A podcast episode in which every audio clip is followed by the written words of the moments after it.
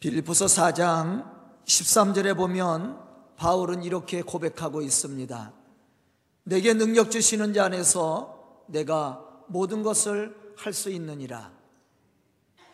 2014년을 마지막 주일 예배를 드리는 우리 서강교회 성도들은 바울과 같이 이와 같이 분명한 신앙 고백과 함께 하나님을 향한 확신 있는 믿음으로 2015년 새해를 맞이하며 또 우리에게 능력 주시는 자 예수 안에서 그 축복의 역사를 이루어갈 수 있는 그러한 믿음의 성도들이 다 될 수 있기를 주님의 이름으로 축원합니다. 저는 한 해를 보내면서 아쉬운 마음이 없는 것은 아닙니다. 하지만 새롭게 허락해 주실 또 한 해를 바라보면 기대가 크지요. 저는 우리 교회와 성도들을 바라보면서 늘 우리 교회가 무한한 능력을 발휘할 수 있는 잠재력이 있다라는 것을 생각하게 됩니다. 그런데 문제는 우리 속에 있는 이 열정과 잠재력을 어떻게 발산하느냐는죠. 하나님은 분명히 우리에게 놀라운 은혜를 주었습니다. 또 능력도 주었습니다. 그런데 문제는 그것을 어떻게 발산할 것이냐, 어떻게 사용할 것이냐, 또 우리가 어떻게 믿음으로 살아계신 하나님을 바라보고 그것을 이루어 나갈 것이냐, 그것이 더 큰 문제예요. 만약 우리가 한 달란트 받은 사람과 같이 부정적인 생각을 하고 하나님을 바라본다면 우리 자신과 이 교회는 안 될 수밖에 없을 겁니다. 그러나 우리 각자가 맡은 바 사명에 대한 열정을 가지고 더 큰 미래에 대한 비전을 꿈꾸며 온 성도가 합력할 수 있다면 못할 일이 없다라고 저는 생각합니다. 그 이유가 어디에 있습니까? 전능하, 전능하신 하나님을 전능하신 하나님이 우리 속에 역사하시고 또 우리가 그러한 믿음의 기대를 가지고 나갈 때 하나님은 우리 속에 역사하기 때문에 그렇습니다. 왜 한 달란트 받은 사람이 여러분들 실패했다고 생각합니까? 그 사람에게 달란트가 없어서 한 달란트 받은 사람이 실패했습니까? 그렇지는 않습니다. 그에게도 남들이 가지고 있지 못한 그러한 달란트를 분명히 허락해 주었습니다. 그런데 한 달란트 받은 사람은 실패할 수밖에 없었습니다. 그것은 그가 믿음의 눈을 열어서 우리 속에 살아 역사하시는 하나님을 바라보기보다 육신의 부정적인 생각으로 하나님을 판단했기 때문에 그렇습니다. 그리고 그는 안 된다고 생각했습니다. 그 결과 그는 자신이 본 그대로 모든 것을 잃어버릴 수밖에 없었고 빼앗길 수밖에 없었습니다. 우리 오늘 말씀을 들으면서 하나님을 어떠한 신앙으로 바라보아야 될 것인지 또한 우리가 어떻게 행해야 될 것인지 오늘 생각해야 됩니다. 사실 하나님이 능력이 부족해서 우리를 축복하지 못하는 것은 아닙니다. 다만 우리가 축복을 받지 못하는 것은 우리를 축복하시는 하나님의 능력을 우리가 믿지 못하고 불신앙의 눈으로 바라보고 있기 때문이라는 사실이죠.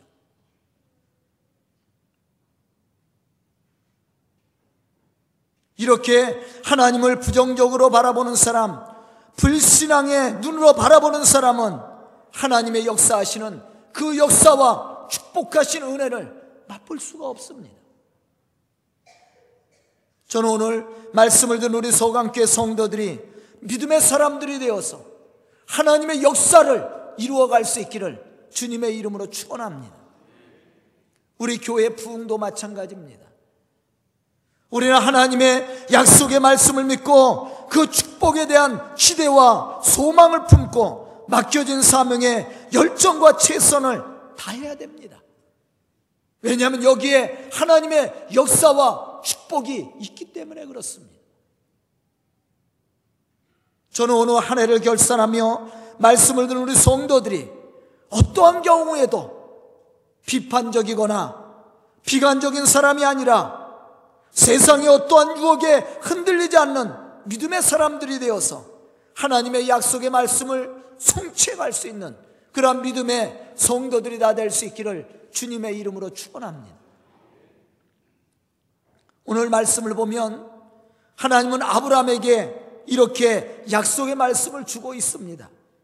너는 눈을 들어 너 있는 곳에서 북쪽과 남쪽 그리고 동쪽과 서쪽을 바라보라. 보이는 땅을 내가 너와 내 자손에게 주리니 영원히 이르리라. 사실 아브라함은 하나님의 약속의 말씀을 믿고 하란을 떠나 가나안으로 왔습니다. 그러나 기근이 들어서 그곳에 살 수가 없었습니다. 그래서 아브라함은 하나님의 약속하신 가나안 땅을 버리고 애굽으로 내려간 적이 있습니다. 그런데 거기서 많은 어려움을 당했습니다. 아브라함은 생각하기에 다시 가나안 땅으로 돌아가야지 하나님의 은혜가 있다고 생각했습니다. 그래서 그는 애굽에 내려갔다가 다시 가나안 땅으로 돌아왔습니다. 그런데 또 문제가 생겼습니다. 그 문제는 조카 롯과의 관계입니다. 여기서 아브라함은 주저하지 않고 조카 롯에게 선택권을 줬습니다. 그 결과 좋은 땅, 소할 땅을 내주게 되었지요. 그리고 나머지 땅을 바라보니까 너무나도 실망스럽습니다. 좋은 땅이 아닙니다. 이때 하나님이 아브라함에게 도전의 말씀을 줍니다. 우리는 여기서 한 가지 분명히 하고 넘어가야 될 것이 있습니다. 하나님이 약속하신 그 땅은 완벽하게 포장되어 있는 땅이 아니에요. 피와 땀을 흘려 수고하고 애쓰지 않으면 얻을 수 없는 땅임을 우리가 알아야 됩니다. 하나님은 우리에게 매년 새로운 시간들을 허락해 줍니다. 그러나 이 시간들 역시도 완벽하게 구비되어 있어 잘 포장되어 있는 선물이 아닙니다. 다만 우리로 하여금 부지런히 노력하고 땀 흘려 얻을 수 있도록 하나님은 그 속에 보화를 감추어 놓았을 뿐입니다. 그렇기 때문에 노력하지 않고 땀 흘림에 수고를 하지 않는 사람은 그 감추어진 보화를 찾을 수가 없고 맛볼 수가 없다라는 거죠. 그러나 온갖 어려움 속에서도 꿈을 잃지 않고 하나님의 약속의 말씀을 믿고 견디며 전진하는 사람에게는 놀라운 축복이 예비되어 있다라는 사실도 우리는 알아야 됩니다. 아브라함이 가나안의 축복을 누릴 수 있었던 것도 마찬가지였습니다. 포장되어 있는 것을 받은 것이 아니에요. 그는 하나님의 약속의 말씀을 듣고 그에게 주어진 사명을 다 감당했을 때 하나님이 아브라함에게 복을 주었다라는 사실을 우리는 깨달아야 됩니다. 저는 오늘 말씀을 듣는 우리 성도들이 아브라함과 같은 이러한 믿음의 사람들이 되어서 2015년의 비전을 가지고 그 꿈을 이루고 성취해 갈 수 있는 그러한 믿음의 성도들이 다 될 수 있기를 주님의 이름으로 축원합니다. 그럼 우리가 하나님의 약속을 성취하고 우리가 꿈꾸는 비전들을 성취하려면 어떻게 해야 됩니까? 첫째로 믿음으로 바라보고 일어나 행하여야 됩니다. 하나님은 아브라함을 위해서 축복의 땅을 예배해 두었습니다. 그러나 그 땅은 그냥 누릴 수 있는 축복의 땅이 아니었다라고 제가 이야기했습니다. 다만 그 축복의 땅을 온전히 누리며 살 수 있는 사람은 믿음으로 하나님이 약속하신 그 축복을 바라보고 믿음으로 일어나 행할 수 있는 사람. 그 사람이 하나님이 주신 그 축복을 맛보는 사람입니다. 우리는 이러한 사실을 본문 말씀 속에서 발견할 수가 있습니다. 너는 일어나 그 땅을 종과 행으로 두루 다녀보라.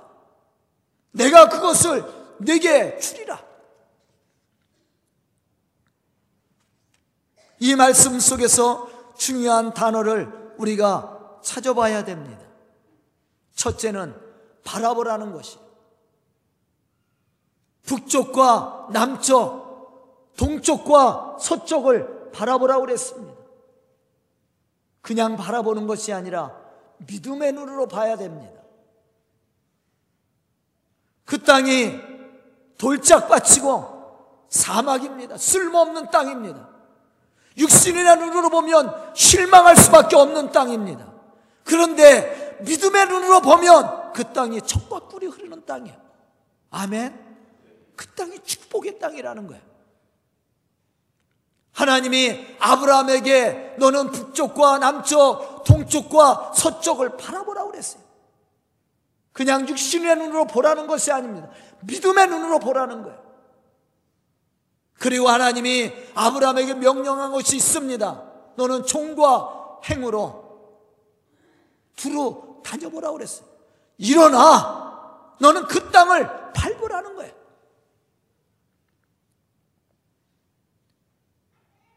하나님의 말씀이 들려졌을 때 그 말씀대로 일어나 행하는 자는 하나님의 놀라운 축복과 은혜 속에 그 영광의 축복을 누리게 되어 있습니다. 아브라함이 하나님의 약속의 축복을 누릴 수 있었던 것도 바로 여기에 있습니다. 그가 믿음의 눈으로 바라보았고 하나님의 명령대로 종과 행으로 바라본 그 땅을 밟았습니다. 그 밟은 땅을 하나님이 아브라함에게 주었다라는 것이죠.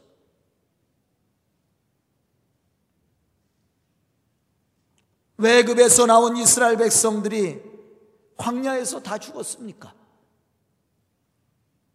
그 이유는 하나님을 불신하고 하나님의 약속의 말씀을 건성으로 들었기 때문이었습니다.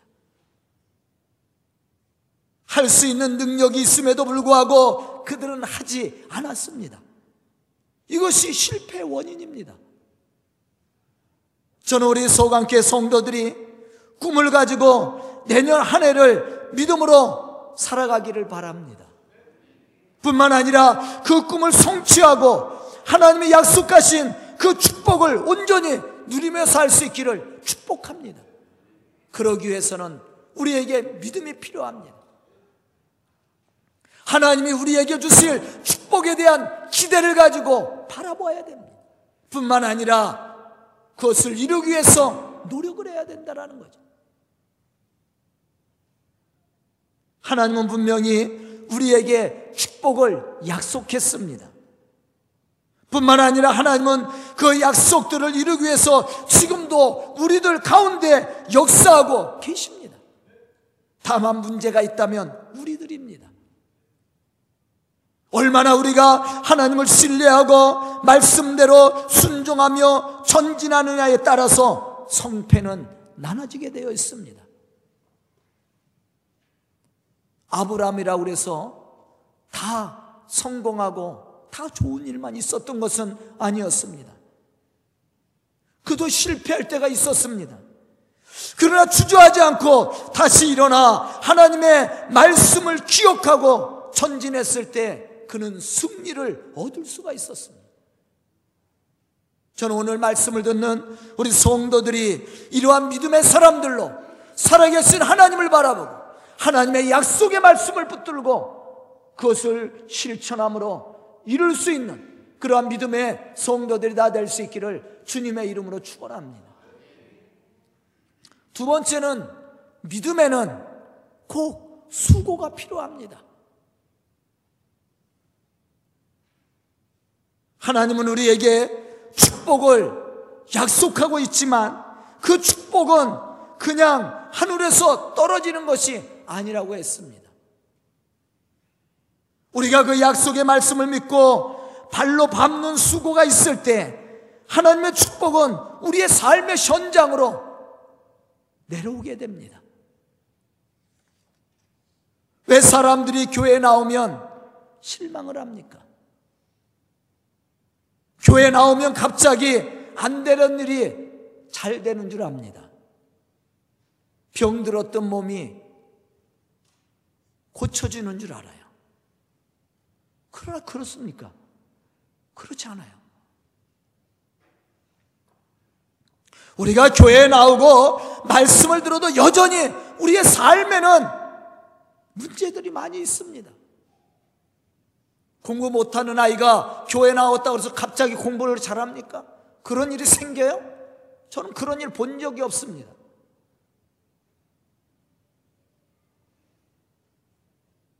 그러나 우리에게 희망적인 것은 하나님이 축복을 약속하고 있다라는 거예요. 이 약속을 믿고 성취함을 바라보는 자라면 실망할 일이 없지요. 오히려 힘든 일이 생겨도 약속이 성취될 때까지 믿음으로 걸어가는 자가 되어야 됩니다. 바로 이러한 믿음의 사람이 하나님의 역사를 이루는 사람이요. 하나님이 약속하신 축복을 맛보는 사람입니다. 믿음은 그냥 이루어지는 것이 아닙니다.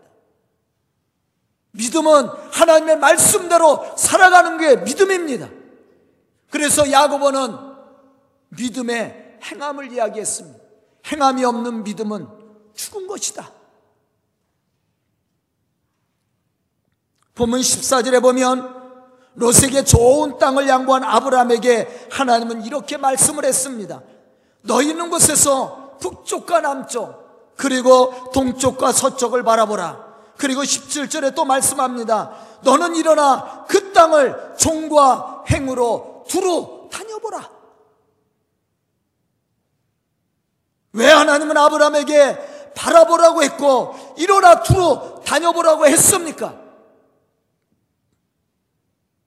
하나님은 가나안의 축복을 아브라함에게 약속하고 있지만 그것은 그냥 얻어지는 것이 아니라 쟁취하는 것임을 가르쳐 주는 겁니다.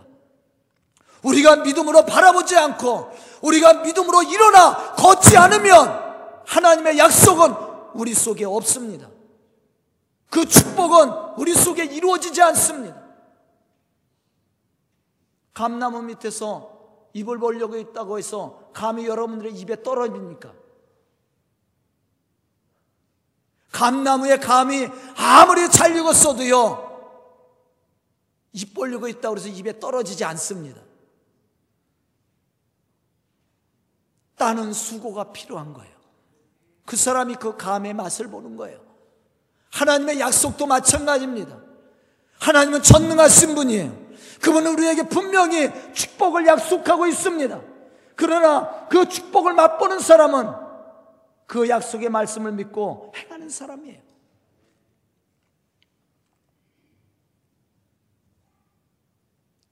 즉 믿음의 눈을 가지고 바라볼 수 없고 믿음의 신앙을 가지고 행하지 않는다면 하나님의 약속은 맛볼 수 없는 겁니다.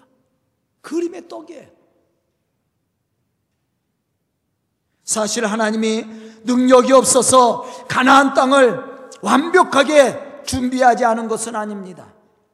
이유는 아브라함에게 도전 의식을 주고 땀 흘림의 수고를 통해서 하나님의 축복이 성취됨을 이루기 위해서 성취의 기쁨, 그 속에서 얻어지는 삶의 풍성함 이것을 하나님은 허락해 주기를 원했던 겁니다. 우리는 하나님의 이러한 기쁜 뜻을 생각해야 됩니다. 그리고 하나님이 말씀하신 대로 바라볼 수 있는 신앙의 모습이 우리에게 필요합니다. 그리고 하나님의 말씀을 붙들고 걸어가는 수고가 우리에게 필요합니다. 그 사람이 하나님의 역사를 이루는 사람이요. 하나님의 축복을 성취하는 사람입니다. 2015년도를 준비하며 바라보는 우리 서강교회 성도들은 이러한 신앙의 모습으로 약속의 축복을 이룰 수 있기를 주님의 이름으로 축원합니다. 마지막 세 번째는 끝까지 최선을 다해야 된다라는 겁니다. 사도 바울은 디모데전서 6장 12절에서 이렇게 말하고 있습니다. 믿음의 선한 싸움을 싸우라. 영생을 취하라. 이를 위해서 내가 부르심을 받았고 많은 주민 앞에서 선한 증거를 하였도다. 신앙은 그냥 얻어지는 것이 아닙니다. 신앙은 전투와도 같습니다. 아브라함이 하나님의 말씀을 따라 가나안 땅에 들어갔을 때 모든 것이 완벽하게 준비되어 있지 않았다라고 얘기했습니다. 오히려 그가 가나안 땅에 들어갔을 때 더 많은 문제들이 많았습니다. 더 어려운 일들이, 더 시험이 그에게 많이 있었습니다. 그러나 이러한 시험과 고난에도 불구하고 믿음으로 행하고 끝까지 인내하며 신앙을 지키며 최선을 다했을 때 그는 하나님이 약속하신 축복을 맛보게 되었다라는 것이죠. 창세기 22장 12절에 보면 아브라함의 독자 이삭을 번제물로 드리고자 했을 때 비로소 하나님이 아브라함을 축복하신 것을 우리는 발견할 수가 있습니다. 네가 내 아들 내 독자까지도 내게 아끼지 아니하였으니 내가 이제야 네가 하나님을 경외하는 줄 알았노라. 아브라함이 믿음이 없었던 사람이었습니까? 그렇지 않습니다. 갈대아 우르에서 하란을 통해 가나안으로 들어왔습니다. 아브라함은 하나님의 말씀을 믿고 하나님의 말씀에 순종하여 가나안 땅에 들어왔습니다. 그는 믿음의 사람입니다. 믿음으로 행동했습니다.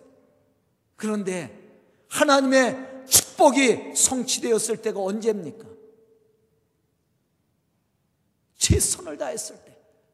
최고의 것을 하나님 앞에 헌신했을 때 그때서야 비로소 하나님이 아브라함의 신앙을 인정하고 그에게 복을 약속했다라는 거예요.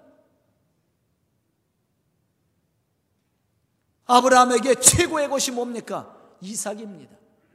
세상과 바꿀 수 없는 보합니다.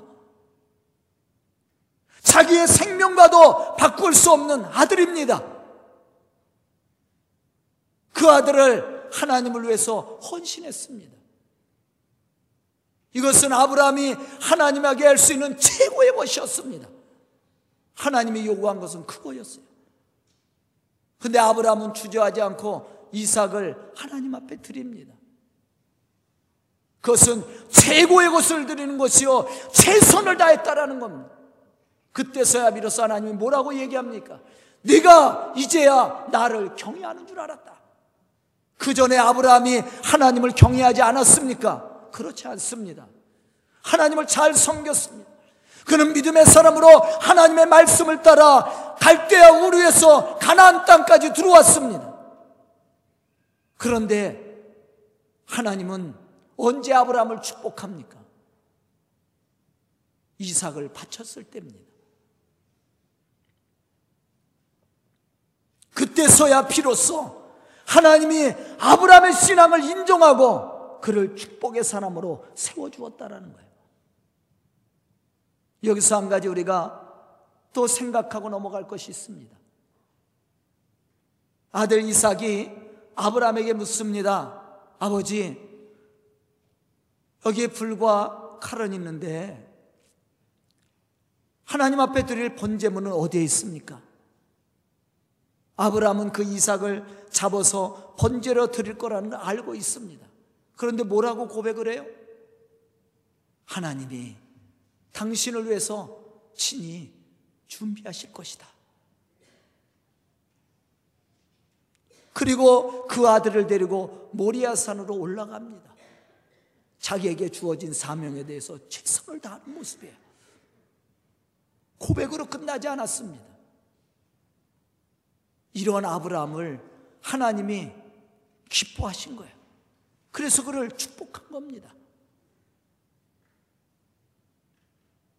우리는 수고도 하지 않으면서 우리는 헌신도 하지 않으면서 하나님의 축복을 기대합니까? 잘못된 신앙이에요. 믿음은 수고가 필요합니다. 하나님은 우리가 끝까지 최선을 다하기를 원해요. 그때 하나님의 축복의 은혜가 우리에게 있는 겁니다. 오늘 말씀을 듣는 우리 성함교회 성도들, 이제 오늘이 지나면 2014년도 주일은 없습니다. 이제 우리가 2015년도를 맞이할 텐데 2015년도는 더 많은 하나님의 축복의 역사들이 있을 겁니다. 그러나 그 축복은 다 맛보는 것이 아니에요. 오늘 말씀처럼 믿음으로 하나님을 바라보고 또 일어나서 말씀을 붙들고 걸어가는 사람. 주어진 사명에 대해서 최선을 다하는 사람. 바로 이 사람이 하나님이 약속하신 축복을 맛볼 수 있는 사람입니다.